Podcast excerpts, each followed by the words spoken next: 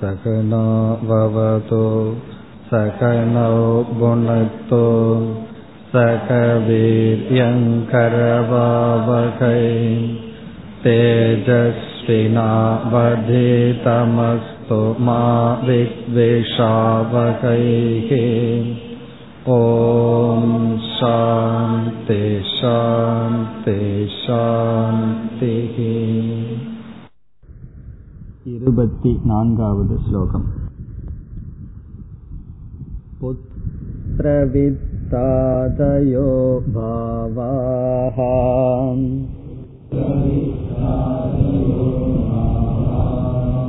यस्य शेषतया प्रियाः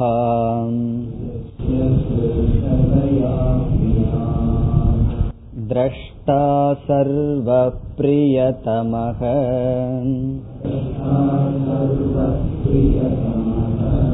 सोऽहमित्यवधारय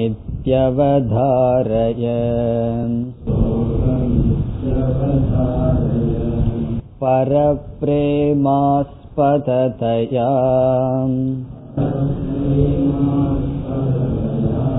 मा न भुवमहं सदा।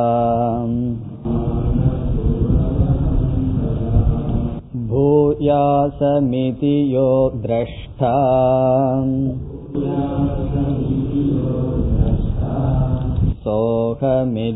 सोऽहमित्यवधारय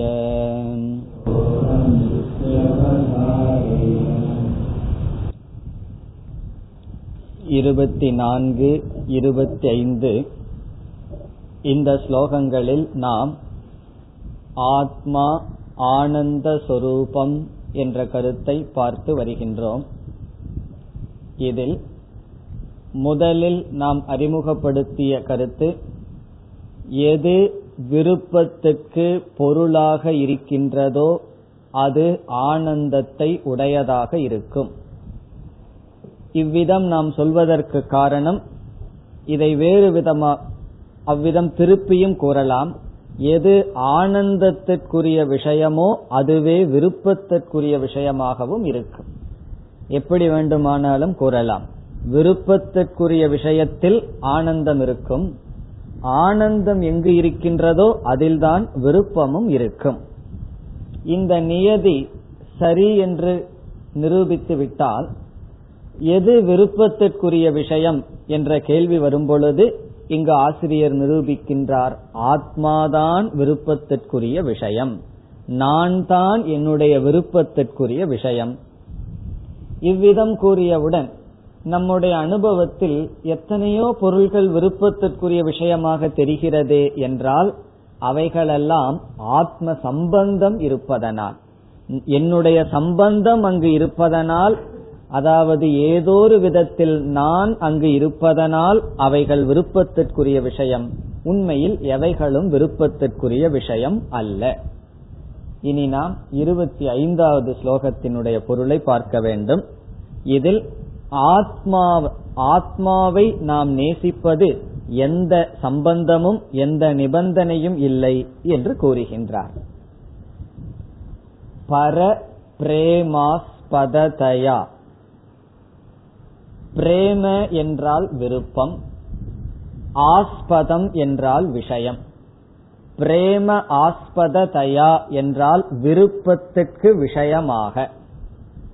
பிரேம என்றால் விருப்பம் ஆஸ்பதம் என்றால் விஷயம் பொருள். பிரேமாஸ்பதம் என்றால் விருப்பத்திற்கு விஷயமாக. மற்ற பொருள்களெல்லாம் கூட விருப்பத்துக்கு விஷயமாக இருக்கின்றது. ஆனால் அது சுதந்திரமாக இல்லை. நான் என்னுடையது என்ற சம்பந்தம் இருக்கும் வரை பிரேமாஸ்பதம். ஆனால் என்னை நான் நேசிப்பது ஒரு நிபந்தனையும் இல்லை. ஆகவே ஒரு பொருள் ஒரு சொல் இங்கு சொல்லப்படுகிறது. பர பிரேமாஸ்பத பததயா. பர பிரேமாஸ்பதம். இந்த பரம் என்ற சொல் முழுமையாக சுதந்திரமாக நிமித்தமில்லாமல் என்று குறிப்பிடுகிறது.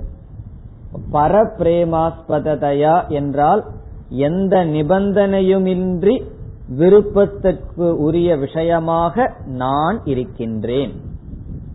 வேறு ஒரு பொருள் என்னுடைய விருப்பத்திற்குரிய விஷயமாக இருந்தால் அங்கு நிபந்தனை என்ன?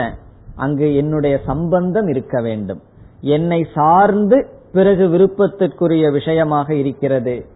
பிறகு என்னை நான் நேசிப்பது எதையும் சார்ந்து அல்ல. அதனால உலகத்துல நாம் என்ன காரியம் செய்தாலும் அது என்னுடைய நன்மைக்காக எனக்காகத்தான் நான் செய்கின்றேன்.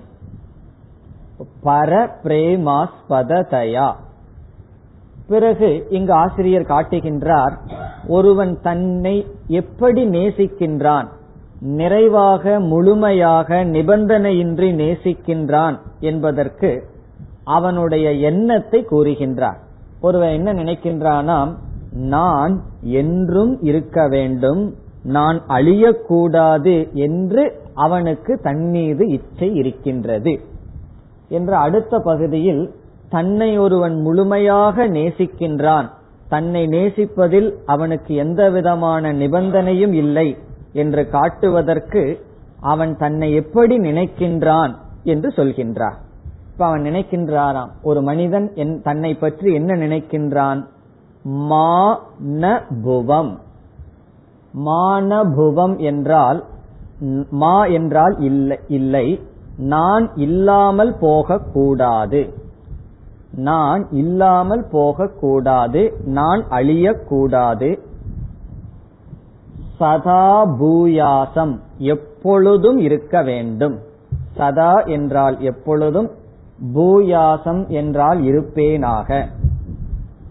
அகம் மா ந புவம். மானபுவம்ங்கிறத பிரிச்சு அங்க ஒரு ஆ மறைஞ்சிருக்கு. மா மானபுவம் மான அபுவம். மான அபுவம் அந்த ஆ அப்படிங்கிறது இலக்கணப்படி வெளியே சென்று இருக்கிறது மான அபுவம். அபுவம்ங்கிறதுக்கு சப்ஜெக்ட் அகம். நான் இல்லாமல் போக கூடாது இப்ப நான் இல்லாமல் போகக்கூடாதுன்னா எனக்கு அழிவு என்றுமே வேண்டாம். இந்த ஆசை எல்லோருக்கும் இருக்கின்றது. பிறகு சதா பூயாசம் சதா பூயாசம் என்றால் நான் என்றும் இருக்க வேண்டும். நான் என்றும் இருக்க வேண்டும். நான் நான் அழியக்கூடாது. எனக்கு நாசம் வரக்கூடாது என்று நினைப்பது எதை காட்டுகின்றது? பர பிரேமாஸ்பததயா இப்படி நினைப்பது ஒருவன் தன்னை முழுமையாக நேசிக்கின்றான் என்பதை காட்டுகின்றது. இந்த இடத்துல நமக்கு சில சந்தேகம் வரலாம். இப்ப சில பேர் நாட்டுக்கு தியாகம் பண்றேன்னு சொல்லி தன்னுடைய உயிரை விடுகிறார்கள். அல்லது சில சமயங்களில் மனிதர்கள் தன்னையே அழித்துக் கொள்கிறார்கள். சூசைடெல்லாம் செய்து கொள்கிறார்கள்.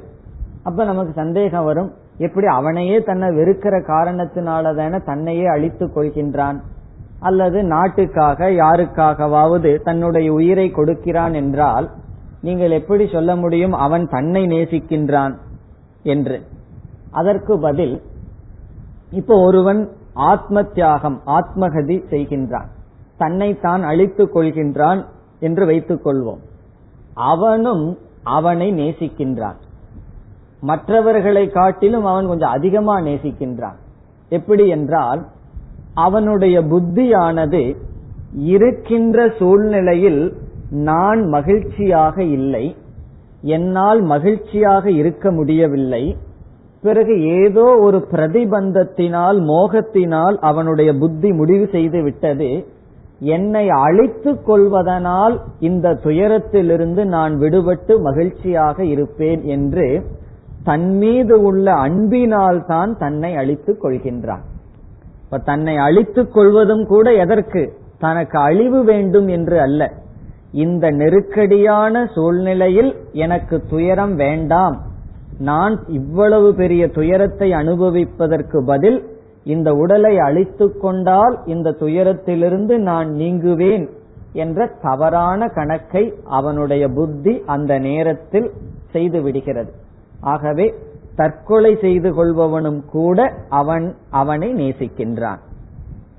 சரி நாட்டுக்காக தியாகம் பண்றேன் வேறொருவருக்காக தியாகம் பண்றேன் என்று சொல்பவர்களும் கூட அவர்களுடைய அபிமானம் விஞ்ஞானமய கோஷத்தில் சென்று விட்டது ஸ்தூல சரீரத்தில் அவர்களுடைய அபிமானம் இல்லை. ஆகவே அவர்களுடைய கொள்கையை அவர்கள் நேசிக்கிறார்கள். இப்போ உதாரணமாக மகாத்மா காந்தி வந்து ஜெயில போய் இருக்கிறத சுகமா நினைச்சார். நாட்டுக்காக சுதந்திரம் வேண்டும் என்பதை உயர்வாக நினைச்சார். அப்பொழுது என்ன அது எதை குறிக்கின்றது என்றால் அவர் தன்னை ஸ்தூல சரீரம் பிறகு பிராணமய கோஷம் மனோமய கோஷம் இதையெல்லாம் கடந்து ஒரு ஒரு பிரின்சிபிள் ஒரு கொள்கையில் தன்னை அபிமானம் வைத்தார். ஆகவே அந்த கொள்கைக்காக தான் தான் இறப்பது என்றால் அந்த கொள்கையே அவராக இருந்த காரணத்தினால் உடலுக்கு வரும் கஷ்டம் மனதிற்கு வரும் கஷ்டம் அவர் கஷ்டமாக பொருட்படுத்தவில்லை. ஆகவே ஒருவன் உலகத்துக்காக தியாகம் செய்தாலும் கூட அவன் அவனுடைய கொள்கைக்காகத்தான் தியாகம் செய்கின்றான். அவன் அவனுடைய கொள்கையின் மீது பற்றுடையவனாக இருக்கின்றான். ஆகவே தற்கொலை செய்து கொள்பவனும் சரி அல்லது யாருக்காக உயிரை கொடுப்பவனும் சரி அவன் அவனைத்தான் நேசிக்கின்றான். அவனுக்கு ஒரு கொள்கை வந்துடுதுன்னா அந்த கொள்கையிலிருந்து அவனை பிரிக்க முடியாதபடி அபிமானம் வைக்கின்றான். ஆகவே என்றும் ஒருவன் தன்னையே நேசிக்கின்றான். நம்மளும் நம்மளையே தான் நேசிக்கிறோம். பிறகு ஆசிரமத்துக்கு குருவுகளை சர்வீஸ் பண்றமேன்னா அதனால நமக்கு சித்த சுத்தி வரும். அதனால் நமக்கு நல்லது என்று எல்லோரும் அவரவர்களை நேசிக்கிறார்கள். இது வந்து ஆரம்பத்துல நிச்சயம் செய்ய வேண்டிய ஒரு முக்கியமான ஒரு கட்டம். இத நிச்சயம் செய்துட்டோம்னு சொன்னா என்ன ஆகும்னா இந்த உலகத்துல எந்த பொருளும் உண்மையில் என்னுடைய இச்சைக்குரிய விஷயம் அல்ல என்னுடைய விருப்பத்திற்குரிய விஷயம் இந்த உலகத்துல ஏதாவது பதார்த்தம்னு நான் நினைச்சா அது பொய். அது பொய்னு தெரிஞ்ச உடனே என்னுடைய புருஷார்த்தம் என்னுடைய லட்சியம் என்னவா இருக்கும்னா ஆத்மா நான் ஒருவன் தான் என்னுடைய லட்சியம். காரணம் நான் ஒருவன் தான் என்னை நேசிக்கின்றேன். அது புருஷார்த்தம்ங்கிற கான்டெக்ட்ல இந்த இடத்துல ஆசிரியர் இந்த கருத்தை எதற்கு பயன்படுத்துகிறார்? ஒருவன் தன்னை நேசிக்கின்றான் என்ற காரணத்தினால் ஆத்மஸ்வரூபம் ஆனந்த ஸ்வரூபம் சக அகம் இதி அவதாரய. இப்படிப்பட்ட ஆத்மா நான் என்று நிச்சயம் செய்ய வேண்டும். இதுக்குள்ள நமக்கு ஞாபகம் வந்திருக்கும் மனப்பாடம் ஆயிருக்கும் சோகமித் அவதாரையன்னு சொல்லி பாடிட்டு வர்ற மாதிரி வந்தார். சோகமித்ய அவதாரைய இப்படிப்பட்ட ஆத்மா நான் என்று நிச்சயம் செய்ய வேண்டும். இதுவரை என்ன செய்தார்? பதினோராவது ஸ்லோகத்தில் ஆரம்பிச்சு இந்த ஸ்லோகம் வரை ஆசிரியர் என்ன செய்கின்றார்? ஆத்மாவினுடைய லட்சியார்த்தத்தை கூறினார். இனி அடுத்த இரண்டு ஸ்லோகத்தில் முடிவுரை செய்கின்றார். எதற்கு முடிவுரை செய்கின்றார்? துவம்பத லட்சியார்த்தத்தை முடிவுரை செய்கின்றார். அப்படித்தான் ஆரம்பிச்சோம். முதல்ல என்ன விசாரத்தை ஆரம்பித்தோம்? துவம் பதத்தினுடைய லட்சியார்த்தம் வாக்கியார்த்தம் சொல்லி பார்த்தோம். அதில் அடுத்த இரண்டு ஸ்லோகங்களில் இருபத்தி ஆறு இருபத்தி ஏழில் தொம்பதத்தினுடைய லட்சியார்த்தத்தை அவர் சுருக்கமாக கூறுகின்றார் இதுவரைக்கும் சொன்ன கருத்தை அவரே ஒரு சம்மரி சாரமாக கடைசி இரண்டு ஸ்லோகத்தில் கூறுகிறார் இருபத்தி ஆறாவது ஸ்லோகம் சாட்சி லக்ஷணோ போதக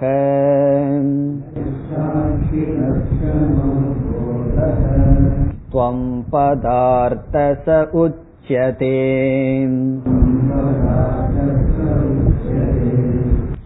साक्षित्वमपि बोद्धृत्वम्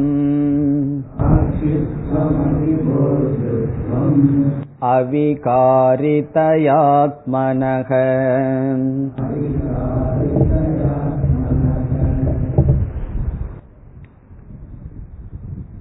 இது ஒரு அழகான முக்கியமான ஸ்லோகம் ஞாபகம் வச்சுக்க வேண்டிய ஸ்லோகம் ஏன்னா இதுல? சாரத்தை அப்படியே புழிஞ்சு வைக்கின்றார். இதுவரைக்கும் அவர் விசாரம் பண்ணினதனுடைய சாரத்தை இந்த ஒரே ஸ்லோகத்துல தெளிவாக கூறுகின்றார். அதனால பெரியவர்கள் எல்லாம் இந்த ஸ்லோகத்தை அடிக்கடி கோட் பண்ணுவார்கள். சாட்சியினுடைய லட்சணம் இங்குதான் இருக்கின்றது. நம்ம இது உபசம்ஹார ஸ்லோகம் சொல்லி சாட்சியினுடைய லட்சணத்தை ஏற்கனவே பார்த்திருக்கோம். அதனுடைய சாரம் இந்த ஸ்லோகத்தில் அமைந்துள்ளது. தது துவம் அசி என்ற மகா வாக்கியத்தில் துவம் என்ற சொல் ஜீவாத்மாவை குறிக்கின்றது என்று பார்த்தோம். அந்த துவம் என்ற சொல்லுக்கு இரண்டு பொருள்கள் இருக்கின்றது என்றும் பார்த்தோம். ஒரு பொருள் நாம் ஞானம் சாஸ்திரத்திலிருந்து ஞானத்தை அடைவதற்கு முன் நாம் புரிந்து கொண்ட பொருள் ஜீவன் அல்லது நான் என்ற சொல்லுக்கு புரிந்து கொண்ட பொருள். அது என்ன? இந்த உடலுடன் கூடிய தத்துவம் அல்லது பிரமாதா. அறிபவன் மூன்று ஷரீரம் இவைகளெல்லாம். அந்த கரணம் சூக்ம சரீரம் ஸ்தூல சரீரம் இவைகளெல்லாம் சேர்ந்து நான் நான் புரிந்துள்ளோம். இதை நம்ம வாட்சியார்த்தம் என்று பார்த்தோம். பிறகு சாஸ்திரம் கொஞ்சம் விசாரம் செய்து பொம்பதத்தினுடைய லட்சியார்த்தமான சச்சிதானந்த சொரூபம் ஆத்மா என்று சொல்லியது. அந்த தொம் பதார்த்தத்தினுடைய லட்சியார்த்தமாக சத் சித் ஆனந்த சொரூபம் ஆத்மா. அதில் ஆனந்த சொரூபத்தை பார்த்தோம். சித் சொரூபத்தை பார்த்தோம்.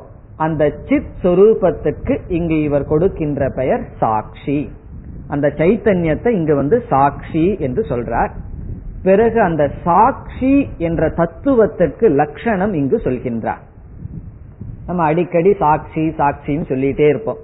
அந்த சாட்சி என்பதனுடைய லட்சணம் இங்கு வருகின்றது. கூறுகின்றார் யக சாட்சி லட்சணக.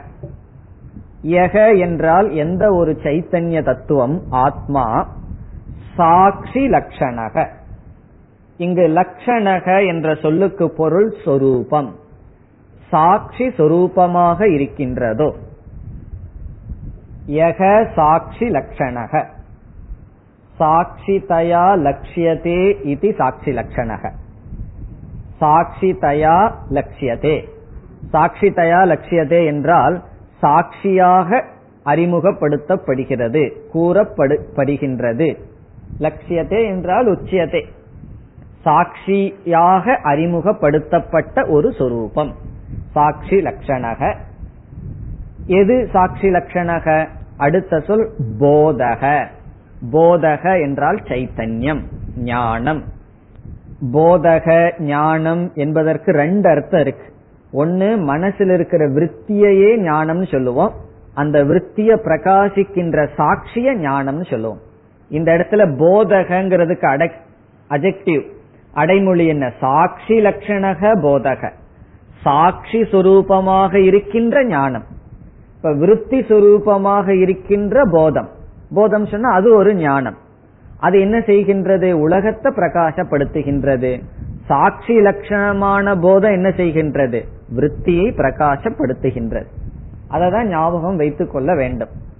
என்ன நம்ம வந்து கோர ஞாபகம் வச்சுக்கணும்னு சொன்னா சாட்சி விற்த்தியை பிரகாசப்படுத்துகின்றது அந்த கரணத்தை பிரகாசப்படுத்துகிறது அந்த கரணம் பிரபஞ்சத்தை பிரகாசப்படுத்துகின்றது.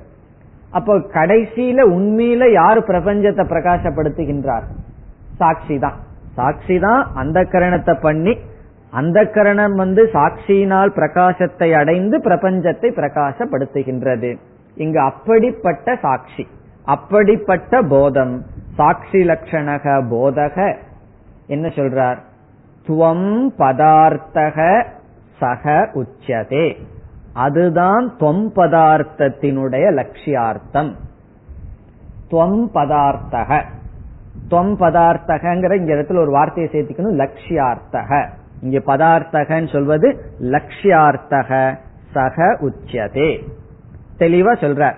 சாட்சி லட்சணமான போதத்தை தொம் பதார்த்தத்தினுடைய லட்சிய லட்சியார்த்தமாக சொல்கின்றோம்.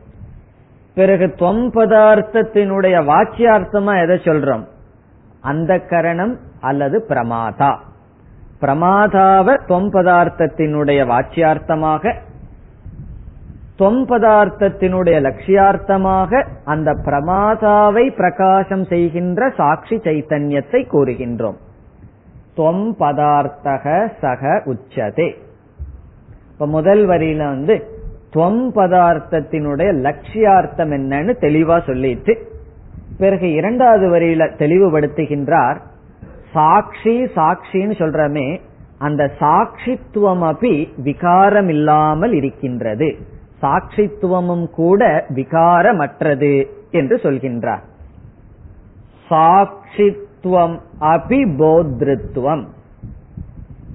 போத்ருத்துவம் என்றால் அறிவு சொரூபம் அறி அறிகின்ற தன்மை சாட்சித்துவம். அந்த சாட்சித்துவம் என்று சொல்கின்றோம் அல்லவா அந்த போத்ருத்வம் அறிதல் என்கின்ற தன்மை எப்படிப்பட்டதாம்? அவிகாரிதயா ஆத்மனக. அவிகாரிதயா என்றால் விகாரமற்றதாக ஆத்மாவுக்கு இருக்கின்றது. ஆத்மனக என்றால் ஆத்மாவுக்கு ஆத்மாவினுடைய அவிகாரிதயா விகாரமற்றதாக சாட்சியினுடைய அறிதல் என்ற தன்மை இருக்கின்றது. அறிதல்ங்கிற தன்மை மனசுக்கு சொல்லியிருக்கோம். மனதுதான் உலகத்தை அறியுது அந்த கரணம் தான் அறியுதுன்னு சொல்லியிருக்கோம். பிறகு என்ன சொல்றோம்? சாட்சியும் கூட மனதை அறிகிறதுன்னு சொல்றோம்.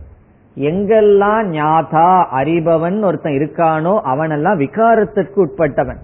ஏன்னா அறிபவன் சொன்னா அவன் அறியாம இருக்கணும் பிறகு அறியணும் பிறகு வேற ஒன்று அறியணும். அவனைத்தான் அறிபவன் சொல்ல முடியும். இப்ப வந்து இந்த டேபிள் அறியாதது அப்படின்னு சொல்ல முடியாது. அது என்னைக்கு ஏதாவது ஒரு பொருள் அறிஞ்சது பிறகு அறிகிறதுன்னு சொல்ல முடியாது. பிறகு எதை அறிகிறதுன்னு சொல்ல முடியும்னு சொன்னா எது கொஞ்ச நேரம் செஞ்சு கொஞ்ச நேரம் செய்யாம இருக்குமோ அதைத்தான் சொல்ல முடியும். அப்படி மனதானது சில சமயத்துல அறியுது சில சமயங்கள்ல உலகத்தை அறிவதில்லை. இந்த அறிதல் சொன்னா மாற்றத்திற்கு உட்பட்டதுங்கிற நிலை வரும். ஆகவே இங்கு சொல்றார் சாட்சியினுடைய அறிதல் என்பது அவிகாரிதையா மாற்றத்திற்கு உட்படாதது. அப்படின்னு என்ன உண்மையிலேயே அறிதல்ங்கிறது கிடையாது. உபச்சாரம் சொல்றது. உபச்சாரம்னா தமிழ்ல சும்மா சொல்றதுன்னு சொல்லுவோம் அல்லவா? அதான். அங்க நிஜமாலுமே கிடையாது. நம்ம அப்படி சொல்லி வைக்கிறோம். காரணம் என்னன்னா வேற வழி இல்லை. ஏதோ ஒரு வாண்ட் ஆஃப் வேர்டுன்னு சொல்லுவாங்களே. ஏதோ ஒரு வார்த்தை வேணும் என்ன செய்யறது? அதனால அப்படி சொல்லப்படுகிறது. இப்ப சாஸ்திரம் என்ன பண்ணுதுன்னு சொன்னா சொல்ல முடியாத ஒன்ன சொல்றதுக்கு ஒரு வார்த்தையை பயன்படுத்தி பிறகு பயன்படுத்தணும்னா ஏதோ ஒன்னு புரிஞ்சிருக்கோம். பிறகு தப்பா புரியுற நேரத்தில் அந்த வார்த்தையை எடுத்துக்குது. ஒரு வார்த்தையை பயன்படுத்தி நமக்கு புரிய வச்சுட்டு அந்த வார்த்தையை எடுத்துக் கொள்கின்றது அதுதான் இங்க செய்யப்படுகிறது. சாட்சிய அறிபவன் சொல்றோம். பிறகு அதே சமயத்துல அறிபவனும் அல்ல பிரகாசப்படுத்துபவன். இப்ப பிரகாசப்படுத்துபவன் சொன்னாலே பிரகாசப்படுத்துகின்ற செயல் செய்கிறதேன்னு வரும். அதுக்கு நம்ம என்ன உதாரணம் சொல்லுவோம்? சூரியக பிரகாசயதி. சூரியன் பிரகாசப்படுத்துகின்றான்னு சொல்றோம்.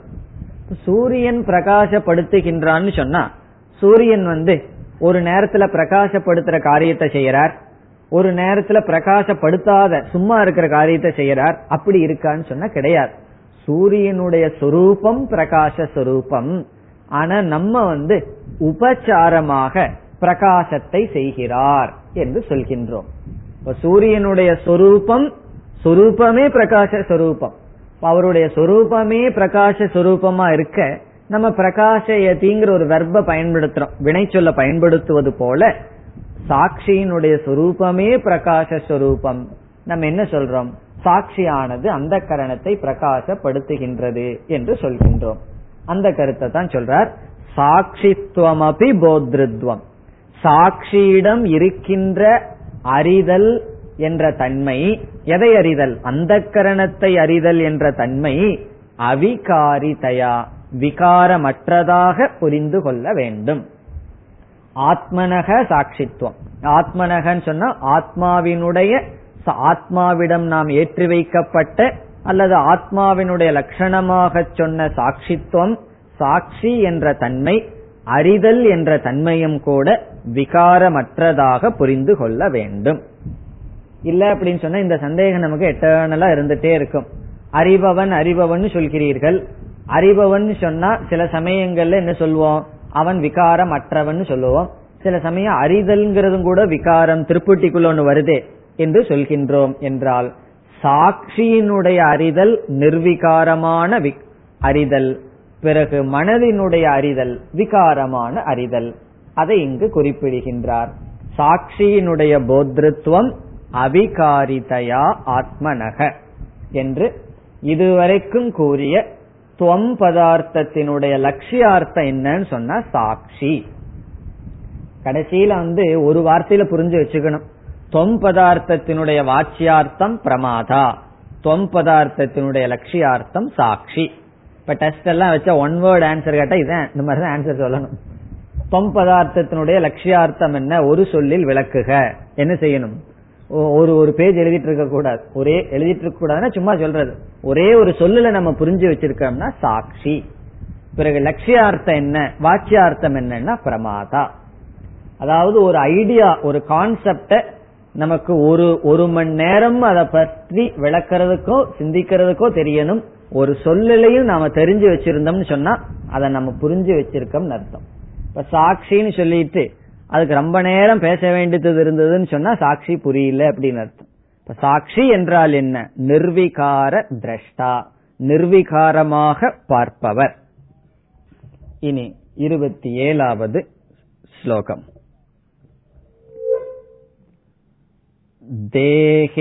देहेन्द्रियमनः प्राण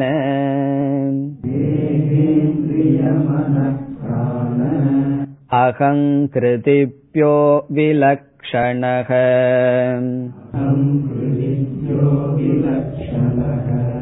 प्रोज्जिताशेषषड्भाव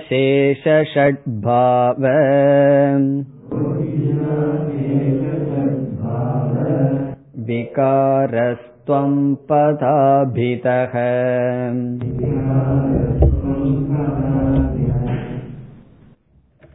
இந்த ஸ்லோகத்தில் முடிவுரை செய்கின்றார். முதல் வரியில் சாட்சியினுடைய சொரூபம் சைத்தன்ய சொரூபம் என்று சொன்னவர் சாட்சி எதனிடமிருந்து விலட்சணமாக இருக்கின்றது வேறுபட்டு இருக்கின்றது என்று காட்டுகின்றார். ஏற்கனவே சொன்ன கருத்துதான் எதனிடமிருந்து வேறுபட்டிருக்கின்றது? வரிசையா அனாத்மாக்களை எல்லாம் சொல்லிட்டு வர்றார். தேக இந்திரிய மன பிராண அகங்கிருதி. அகங்கிருதி என்றால் அகங்காரம். அகங்காரத்துக்கு இனி ஒரு சொல் அகங்கிருதி. அகங்கிருதிபியக விலக்ஷணக. இதிலிருந்து வேறுபட்டவர். யார்? சாட்சி சாட்சி சைத்தன்யமானது இதிலிருந்து வேறுபட்டதாக இருக்கின்றது.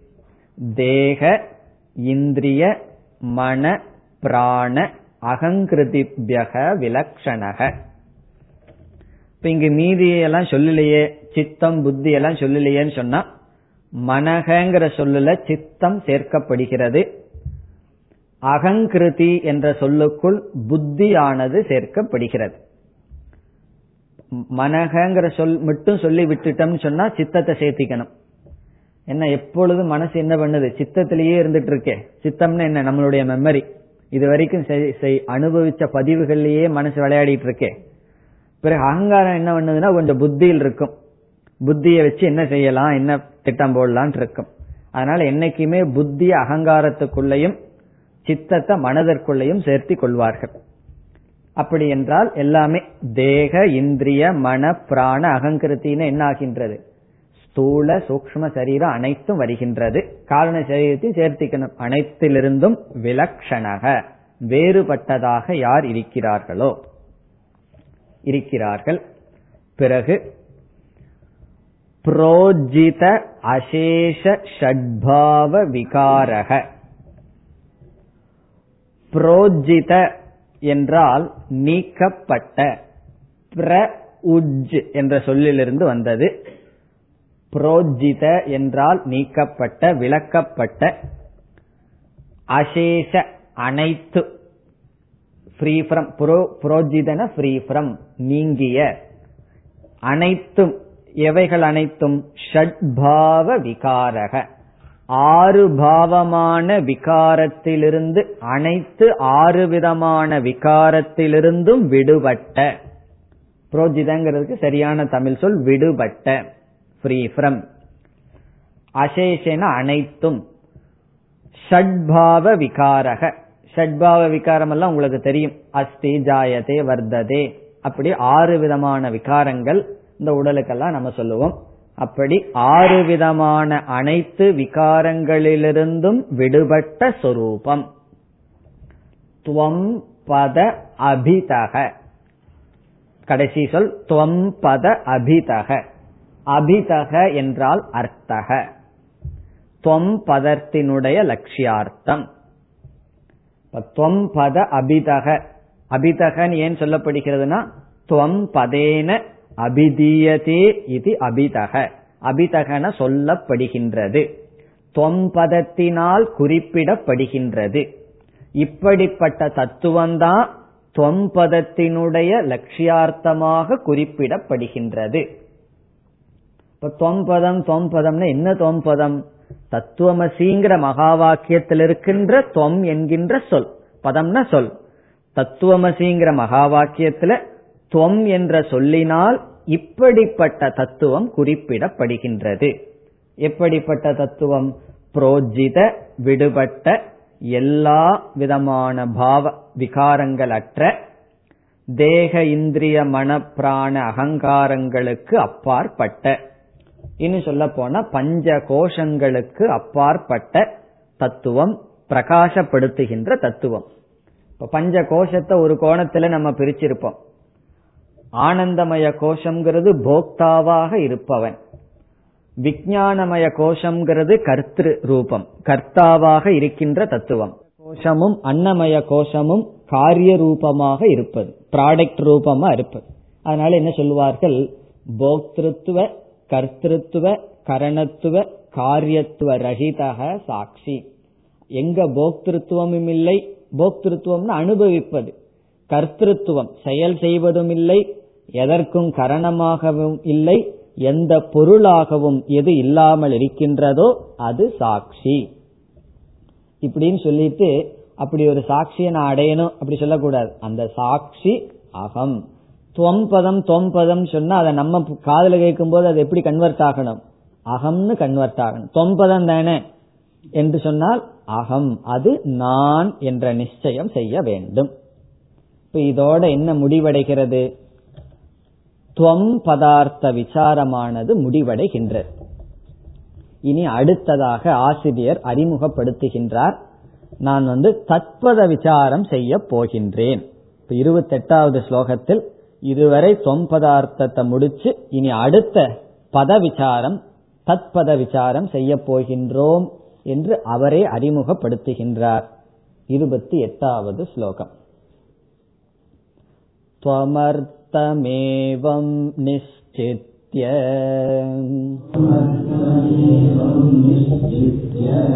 तदर्थं चिन्तयेत् पुनः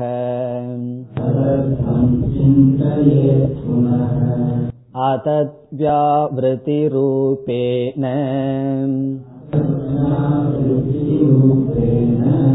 साक्षात् विधिमुखेन च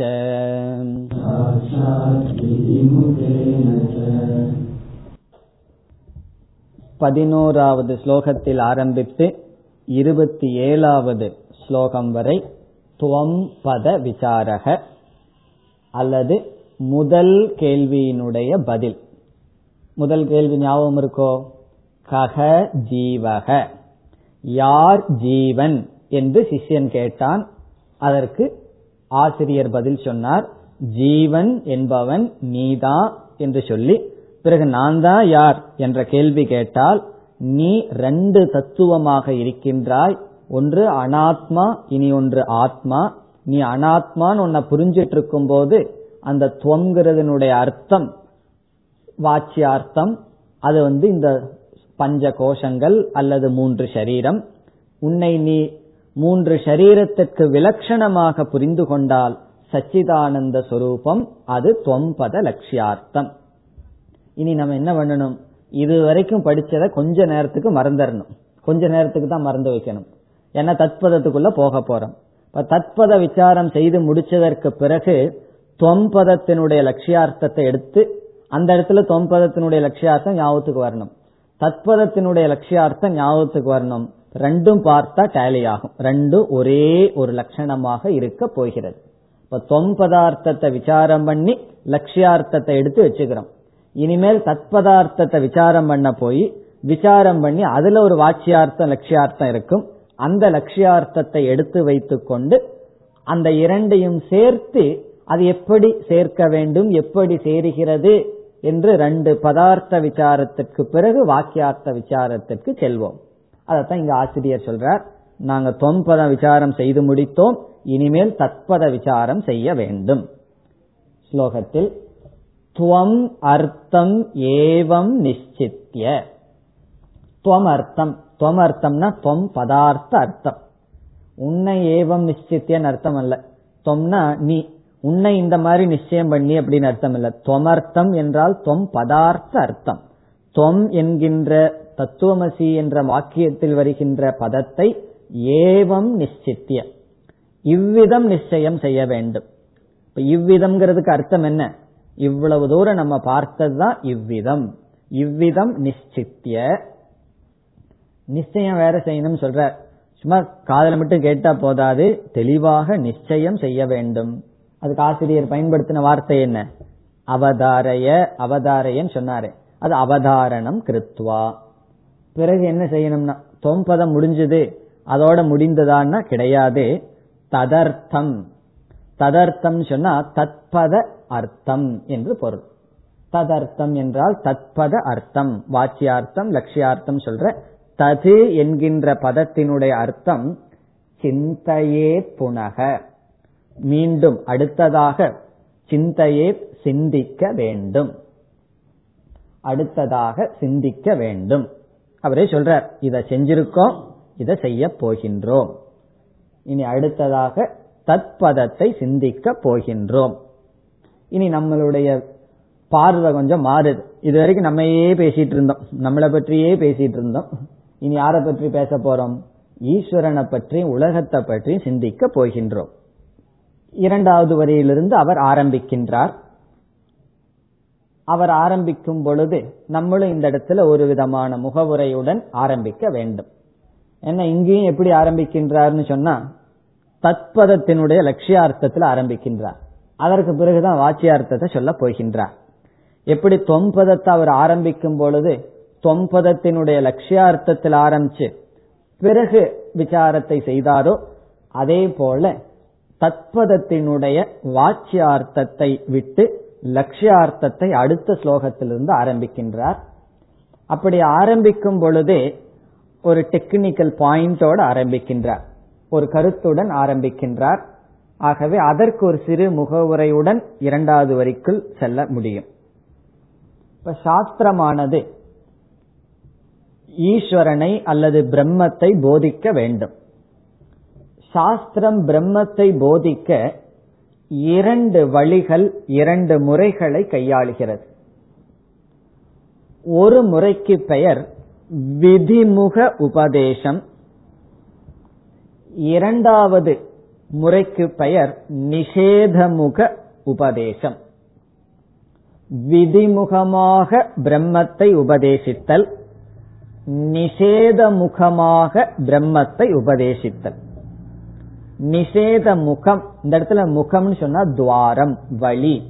விதி வழியாக உபதேசித்தல் நிஷேத வழியாக உபதேசித்தல்.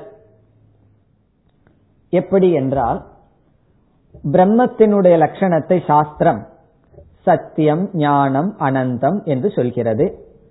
அப்பொழுது சாஸ்திரம் என்ன செய்கின்றது? நேரடியாக அந்த பிரம்ம சத்தியமாக இருக்கிறது ஞான சுரூபமாக இருக்கிறது அனந்தமாக இருக்கின்றது. இந்த சொல்லெல்லாம் என்னன்னா விதிமுகமான சொல். நிஷேத முகம்னு சொன்னா அஸ்தூலம் அனனு என்று நிஷேதம் செய்கின்றது. இது அல்ல இது அல்ல என்று நீக்குவது நிஷேதம். நேதி நேதி ஆத்மா. ந இதி ந இதி. நேக நானாஸ்தி கிஞ்சன. இங்க இவைகள் கிடையாது என்று நீக்குவதன் மூலம் பிரம்மத்தை போதிக்கின்ற வாக்கியம் நிஷேத முகம் நேரடியாக சொல்லி பிரம்மத்தை விளக்குகின்ற வாக்கியத்துக்கு விதிமுகம் என்று பெயர். அப்படி பிரம்மத்தை உபதேசிக்கின்ற வாக்கியங்களை நம்ம ரெண்டா பிரிக்கிறோம். விதிமுக பரவாக்கியம் நிஷேதமுக பரவாக்கியம். இப்ப விதிமுக பரவாக்கியம் நிஷேதமுக வாக்கிய பரம்னு சொல்லும் பொழுது இப்ப விதிமுகத்தை நம்ம எடுத்துக்குவோம். விதிமுக பரமான வாக்கியம் எவைகள்னு சொன்னா விதிமுகம்னா பாசிட்டிவ் நேரடியாக லட்சணத்தை சொல்லுது. சத்தியம் ஞானம் அனந்தம் இப்படி எல்லாம் சொன்னா அது விதிமுகம் சொல்றது. இப்படி சொல்லும் பொழுது என்ன குறை நமக்கு வந்துவிடும் சொன்னா சாஸ்திரமே பிரம்மத்தை பற்றி சொல்லும் பொழுது எதோ வாச்சோ நிவர்த்தந்தே ந சக்ஷுஷா பஷ்யதி என்றெல்லாம் இது வாயால விளக்க முடியாதுன்னு சாஸ்திரமே சொல்லுது. எது? பிரம்மம். பிரம்மத்தை வந்து வாயால விளக்க முடியாதுன்னு சொன்னவுடன் அது எப்படி பிரம்மத்தை நேரடியா விளக்க முடியும்? விதிமுகமா நேர்முகமா பிரம்மத்தை விளக்குதுன்னு சொன்னா இப்போ சாஸ்திரமே முரண்பாடா உபதேசிக்கிற மாதிரி ஆயிரும். ஏன்னா ஒரு இடத்துல என்ன சொல்லுது? வாக்கால சப்தத்தால விளக்க முடியாதுன்னு சொல்லுது. ஒரு இடத்துல தான் நேர விளக்கிடுது. சத்தியம் பிரம்ம ஞானம் பிரம்ம என்று விளக்கி விட்டாச்சே. என்ற விதமான நெருக்கடி நமக்கு வருகின்றது. இப்ப விதிமுகமா உபதேசம் பண்ணும்போது சாஸ்திரத்துக்குள்ளேயே நமக்கு முரண்பாடு தெரிகிறது. ஏன்னா ஒரு இடத்துல சாஸ்திரம் என்ன சொல்லுது? எதோ வாச்சோ நிவர்த்தந்தே. அது வாக்குனாலையும் சப்தத்தினாலையும் பிரம்மன் விளக்க முடியாது. இனி ஒரு இடத்துல என்ன சொல்கின்றது? நேரடியா லட்சணம் சொல்லுது. பிரம்ம விதாப்னோதி பரம் சத்தியம் ஞானம் அனந்தம் பிரம்ம. சரி நிஷேத முகத்துக்கு வருவோம்னு வச்சுக்கோமே. நிஷேத முகத்துக்கு வந்தா என்ன செய்கின்றது? எதெல்லாம் இருக்கோ அதெல்லாம் இல்லைன்னு சொல்லுது. இந்த உலகம் கிடையாது பஞ்சபூதம் கிடையாது என்று அஸ்தூலம் அனனு. அத்ரேஷியம் அக்ராஹியம் அகோத்திரம் அவர்ணம். நாந்த பிரக்ஞம் ந பகிஷ் பிரக்ஞம் அதிர்ஷ்டம் அவ்வகாரியம் என்றெல்லாம் நீக்கிக் கொண்டே வருகிறது. இப்படி நிஷேதம் மட்டும் செய்துட்டு வந்ததுன்னு வச்சுக்கோமே நமக்கு என்ன தோன்றும் எல்லாத்தையும் நீக்கிட்ட என்ன இருக்குன்னா உடனே புத்திஸ்ட் வந்து நிப்பான். அதனாலதான் நாங்க சொன்னோம் சூன்யவாதம் அப்படின்னு சொல்லி அவன் வந்து நிப்பான். ஆகவே ஒரு இடத்துல சங்கரர் சொல்றார் நிஷேத முகத்திலேயே போயிட்டு இருந்தா சூன்யவாத பிரசங்கம் வந்துடும் இந்த புத்த புத்த மதவாதிக்கு சந்தோஷம் வந்துடும் பாத்தியா? எங்களுக்கு தான் சாஸ்திரம் சொல்லுதுன்னு. அப்படி இன்னைக்கும் இருக்கிறார்கள். புத்த மத சில வாதிகள் நம்முடைய வேதாந்தத்தை ஏற்றுக்கொண்டு நான் புத்தர் சொன்னதைத்தான் உபனிஷத் சொல்லுதுன்னு சொல்கிறார்கள். நாம அவங்கிட்ட கேக்குறோம் கொஞ்சம் யோசிச்சு பாரு. நீ புத்தி புத்தின்னு புத்த மதம் புத்த மதம்னு சொல்லிட்டு கொஞ்சம் புத்திய யோசிச்சு பாரு. புத்தர் சொன்னதை உபனிஷத் சொல்லதா? உபனிஷத் சொன்னதா புத்தர் சொன்னாரா? எது முதல்ல வந்தது? உபனிஷத் சொன்னதைத்தான் புத்தர் சொல்றாருன்னு சொன்னா பிறகு ஏன் நீ புத்த மதம்னு தனியா கிளைம் பண்ணிட்டு இருக்க உபனிஷத் சொன்னதை அவர் சொன்னா பேசாம நம்ம சம்பிரதாயத்துக்குள்ள வா. உபனிஷத் சொல்லாததை சொல்லுதுன்னு சொன்னா இங்க வராத. நீ சென்று விடு. காரணம் என்ன? உபனிஷத் சொல்லாததை சொன்ன தத்துவம் எல்லாம் அது உண்மை அல்ல. இப்ப சிலர் இன்னைக்கும் கிளைம் பண்ணுகிறார்கள். என்ன சொல்கிறார்கள் சொன்னா சாஸ்திர நிஷேதம் என்றது வந்து எங்க புத்த மதத்தினுடைய அடிப்படை என்று சொல்கிறார்கள். இப்ப வெறும் நிஷேதம் மட்டும் செய்ததுன்னு வச்சுக்கோமே சூன்யவாதம் வந்துடும் விதிமுகமா மட்டும் பேசுற மாதிரி இருந்ததுன்னு சொன்னா சாஸ்திரத்துக்குள்ள என்ன வந்துடும் முரண்பாடு வந்துடும் அப்போ இந்த இடத்துல ஆசிரியர் சொல்றார் இந்த இரண்டும் சேர்ந்து விதிமுக நிஷேதமுகமும் சேர்ந்து பிரம்மத்தை போதிக்கின்றது. ரெண்டையும் நம்ம பிரிக்க முடியாது. விதிமுகமான வாக்கியமும் அவசியம் நிஷேதமுகமான வாக்கியமும் அவசியம். அது எதற்குன்னு சொன்னா நிஷேத முகமா எல்லாத்தையும் நீக்கி கொண்டு வர வர கடைசியில் அவன் சூன்யவாதம் சொன்னான்னா உடனே விதி வாக்கியத்தை விட்டுருவோம். சத்தியம் ஞானம் அனந்தம். இங்க எங்க சூன்யம் இருக்கு? பிரம்மன்னு பாசிட்டிவா ஒன்னு சொல்லியிருக்கே. இப்ப எல்லாத்தையும் சாஸ்திரம் நீக்கிட்டு வருது. இந்த உலகம் கிடையாது எதுவுமே கிடையாதுன்னு நீக்கி கொண்டு வரும் பொழுது பிறகு அதுக்கு அதிஷ்டானமாக ஒன்னு இருக்குன்னு நேர்முகமா சாஸ்திரம் சொல்லுது. இப்ப நேர்முகமா சொல்லுதேன்னு சொன்னா கிடையாது. நிஷேதம் செய்கிறது என்று சொல்லிவிடுவோம். இப்ப நேர்முகமா விதிமுகமா சொல்லி வாயில விளக்குதா அப்படின்னா அதுவும் கிடையாது. காரணம் என்னன்னா எந்த பொருள் உனக்கு நேர்முகமா சொல்லுச்சுன்னு சொல்லிடுவோம் நிஷேத முகமா பொண்ணி சூன்யவாதம் வருதான்னா அதுவும் கிடையாதுன்னு சொல்லுவோம். நம்ம எப்படி புரிஞ்சுக்கிறோம்?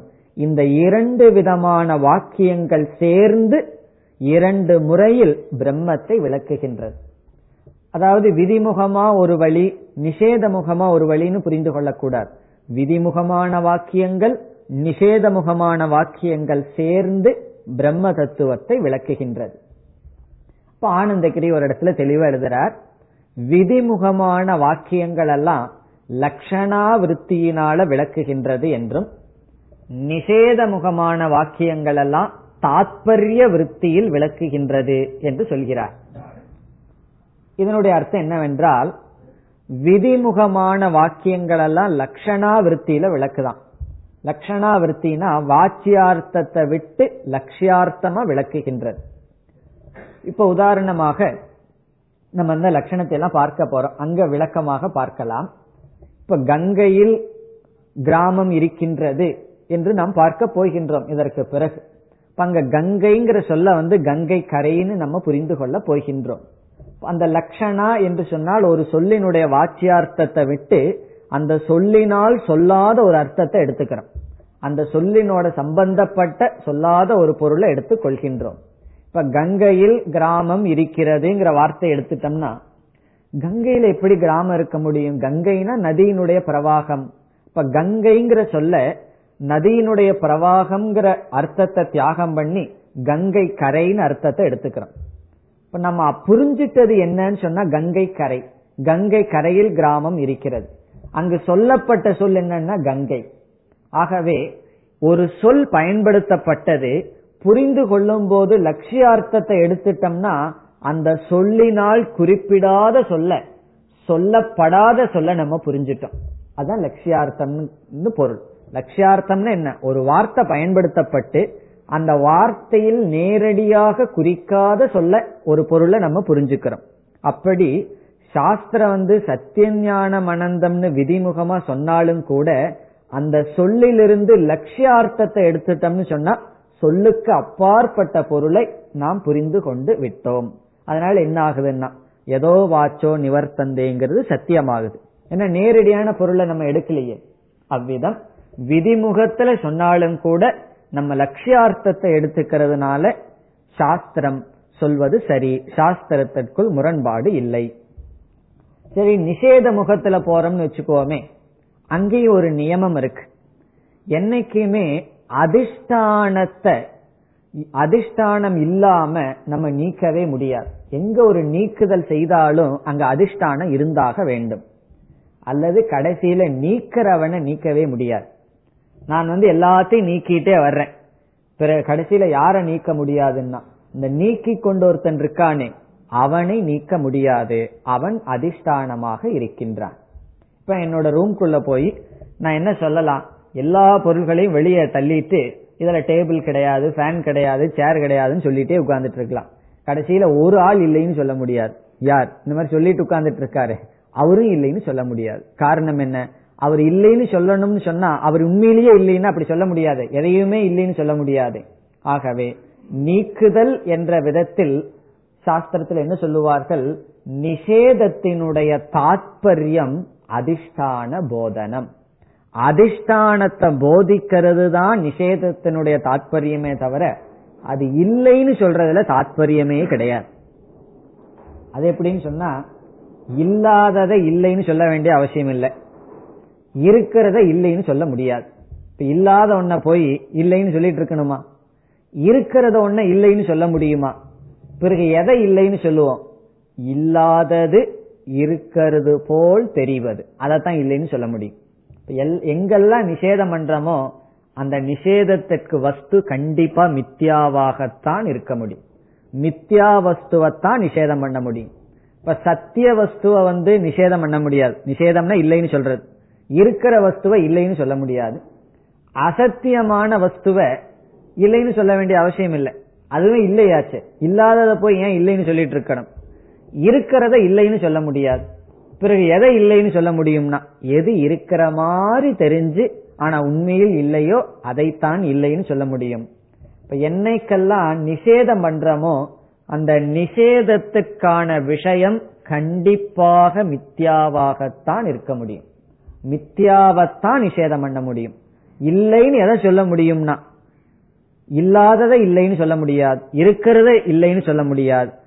இல்லாதது போல் இருப்பது போல் இருப்பதைத்தான் அந்த இருப்பது போல் இருக்கிறதுக்கு தான் மித்தியான்னு சொல்றோம்.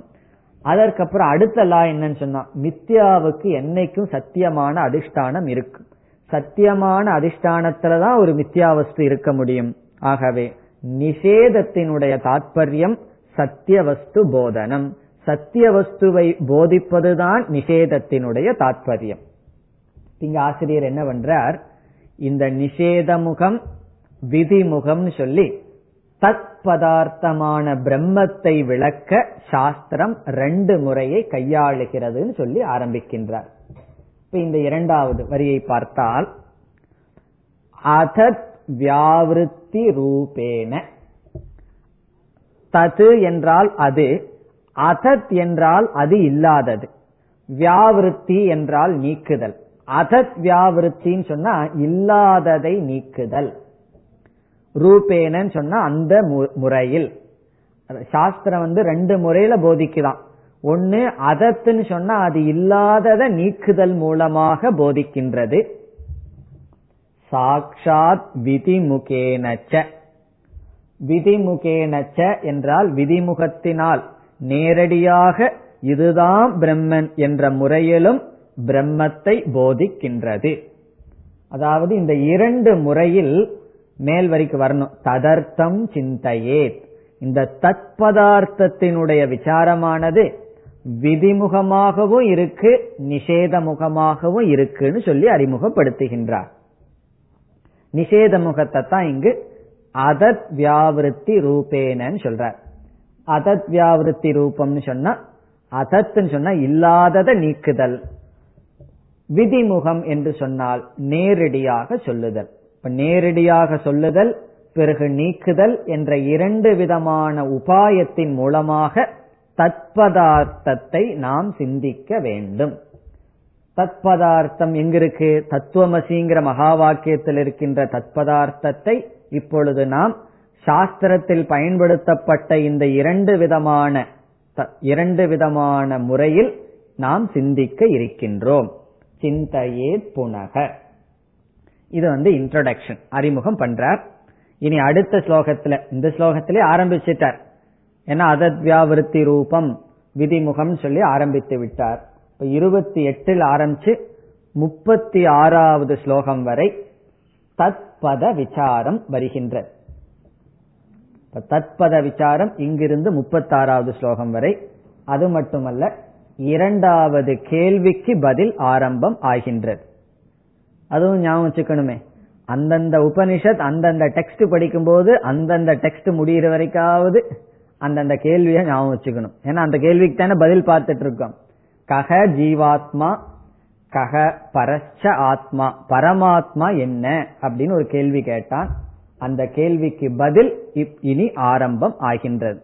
இப்ப இரண்டாவது கேள்விக்கு பதில் பிறகு தத் பத விசாரம் இதற்கு பிறகு ஆரம்பிக்கின்றது. இந்த தத்பத விசாரம் ஆரம்பிப்பதற்கு முன் நம்ம என்ன செய்யணும்? வாச்சியார்த்தம் என்ன லட்சியார்த்தம் என்னன்னு பார்க்கணும். தொம்பத விசாரத்தை ஆரம்பிக்கிறதுக்கு முன்னாடி நம்ம என்ன பார்த்தோம்? தொம் பதார்த்தத்தினுடைய வாக்கியார்த்தம் என்ன? தொம் பதார்த்தத்தினுடைய லட்சியார்த்தம் என்னன்னு பார்த்தோம். அதே போல தத் பதார்த்தத்தினுடைய வாக்கியார்த்தம் என்ன? லட்சியார்த்தம் என்னன்னு பார்த்துட்டு பிறகு இருபத்தொன்பதாவது ஸ்லோகத்திலிருந்து நாம் செல்ல வேண்டும். முதல்ல தது என்ற சொல்லினுடைய பொருள் அது என்று பொருள். தட் தது என்றால் அது. அது அப்படிங்கிறது ஒரு புரோனவுன் அவன் இவன்கிறது போல அது என்பது. உபனிஷத்துல அந்த கான்டெக்ட்ல அது என்றால் என்ன எதை குறிக்கின்றது என்று பார்த்தால் சதேவ சோம்ய இதமக்ர ஆசித்னு சொல்லி ஈஸ்வரன் என்ற தத்துவம் அறிமுகப்படுத்தப்பட்டது உபனிஷத்தில். இப்ப உபனிஷத்துல வந்து தத்துவமசிங்கிற மகா வாக்கியம் வர்றதுக்கு முன்னாடி ஈஸ்வரனானது அறிமுகப்படுத்தப்பட்டது. இப்ப ஈஸ்வரன் அறிமுகப்படுத்தப்பட்டு ஜீவன் அறிமுகப்படுத்தப்பட்டு தது துவம் என்று சொல்லும் பொழுது அது என்ற சொல் ஈஸ்வரனை குறிக்கின்றது. தது என்ற சொல் அது என்று பொருள் அது என்பது ஈஸ்வரனை குறிக்கின்றது. ததுங்கிறதுக்கு இனி நம்ம ஈஸ்வரன் சொல்ல எடுத்துக்கொள்கின்றோம். தத்துவமசிங்கிற மகா வாக்கியத்துல தது என்றால் ஈஸ்வரன். இனி அந்த ஈஸ்வரன்கிற சொல்லல ரெண்டு அர்த்தம் இருக்கு ரெண்டு தத்துவம் இருக்கின்றது. எப்படி ஜீவக அப்படிங்கறதுல ரெண்டு தத்துவம் இருக்குன்னு பார்த்தோம். ஆத்மா அனாத்மான்னு பார்த்தோம். அப்படி ஈஸ்வரக அப்படிங்கிற சொல்லுக்குள்ள ரெண்டு தத்துவம் அடங்கி இருக்கின்றது. ஒரு தத்துவத்திற்கு இப்பொழுது நாம் கொடுக்கின்ற பெயர் பிரம்ம. இனி ஒரு தத்துவத்திற்கு கொடுக்கின்ற பெயர் மாயா. அப்ப ஈஸ்வரக இஸ் ஈக்வல் டு பிரம்ம பிளஸ் மாயா. ஜீவக இஸ் ஈக்வல் டு என்ன பார்த்தோம்? ஆத்மா பிளஸ் அனாத்மா அப்படின்னு பார்த்தோம். ஈஸ்வரகங்கிற சொல்லினுடைய லட்சணம் என்ன? ஈஸ்வரக இஸ் ஈக்வல் டு பிரம்ம தத்துவம் பிளஸ் மாயா தத்துவம். இதில் பிரம்ம தத்துவத்தினுடைய லட்சணம் என்னன்னு பார்க்கணும். மாயா தத்துவத்தினுடைய லட்சணம் என்னன்னு பார்க்கணும். இந்த ரெண்டினுடைய சேர்க்கை ஈஸ்வரனாக இருக்கின்றார். அதை விசாரம் செய்ய வேண்டும். காரணம் என்னன்னு சொன்னா அதுல பிரம்ம தத்துவ லட்சியார்த்தமாகுது மாயா பிரதான தத்துவம் வாச்சியார்த்தமாக போகிறது. அந்த ஈஸ்வரன்கிற சொல்லினுடைய வாச்சியார்த்தம் அந்த மாயை பிரதானமாக கொண்ட தத்துவம். அதனுடைய லட்சியார்த்தம் பிரம்ம தத்துவம். இங்க அடுத்த ரெண்டு ஸ்லோகத்துல லட்சியார்த்தத்தை சொல்றார். பிரம்ம தத்துவத்தை அறிமுகப்படுத்துகின்றார். அடுத்த வகுப்பில் தொடரலாம். ஓம் போர் நமத போர் நமிதம் போர் போர் நமுதச்சதேம் பூர்ணய பூர்ணமாதாய பூர்ணமேவாவசிஷ்யதேம். ॐ शान्ति शान्ति शान्तिः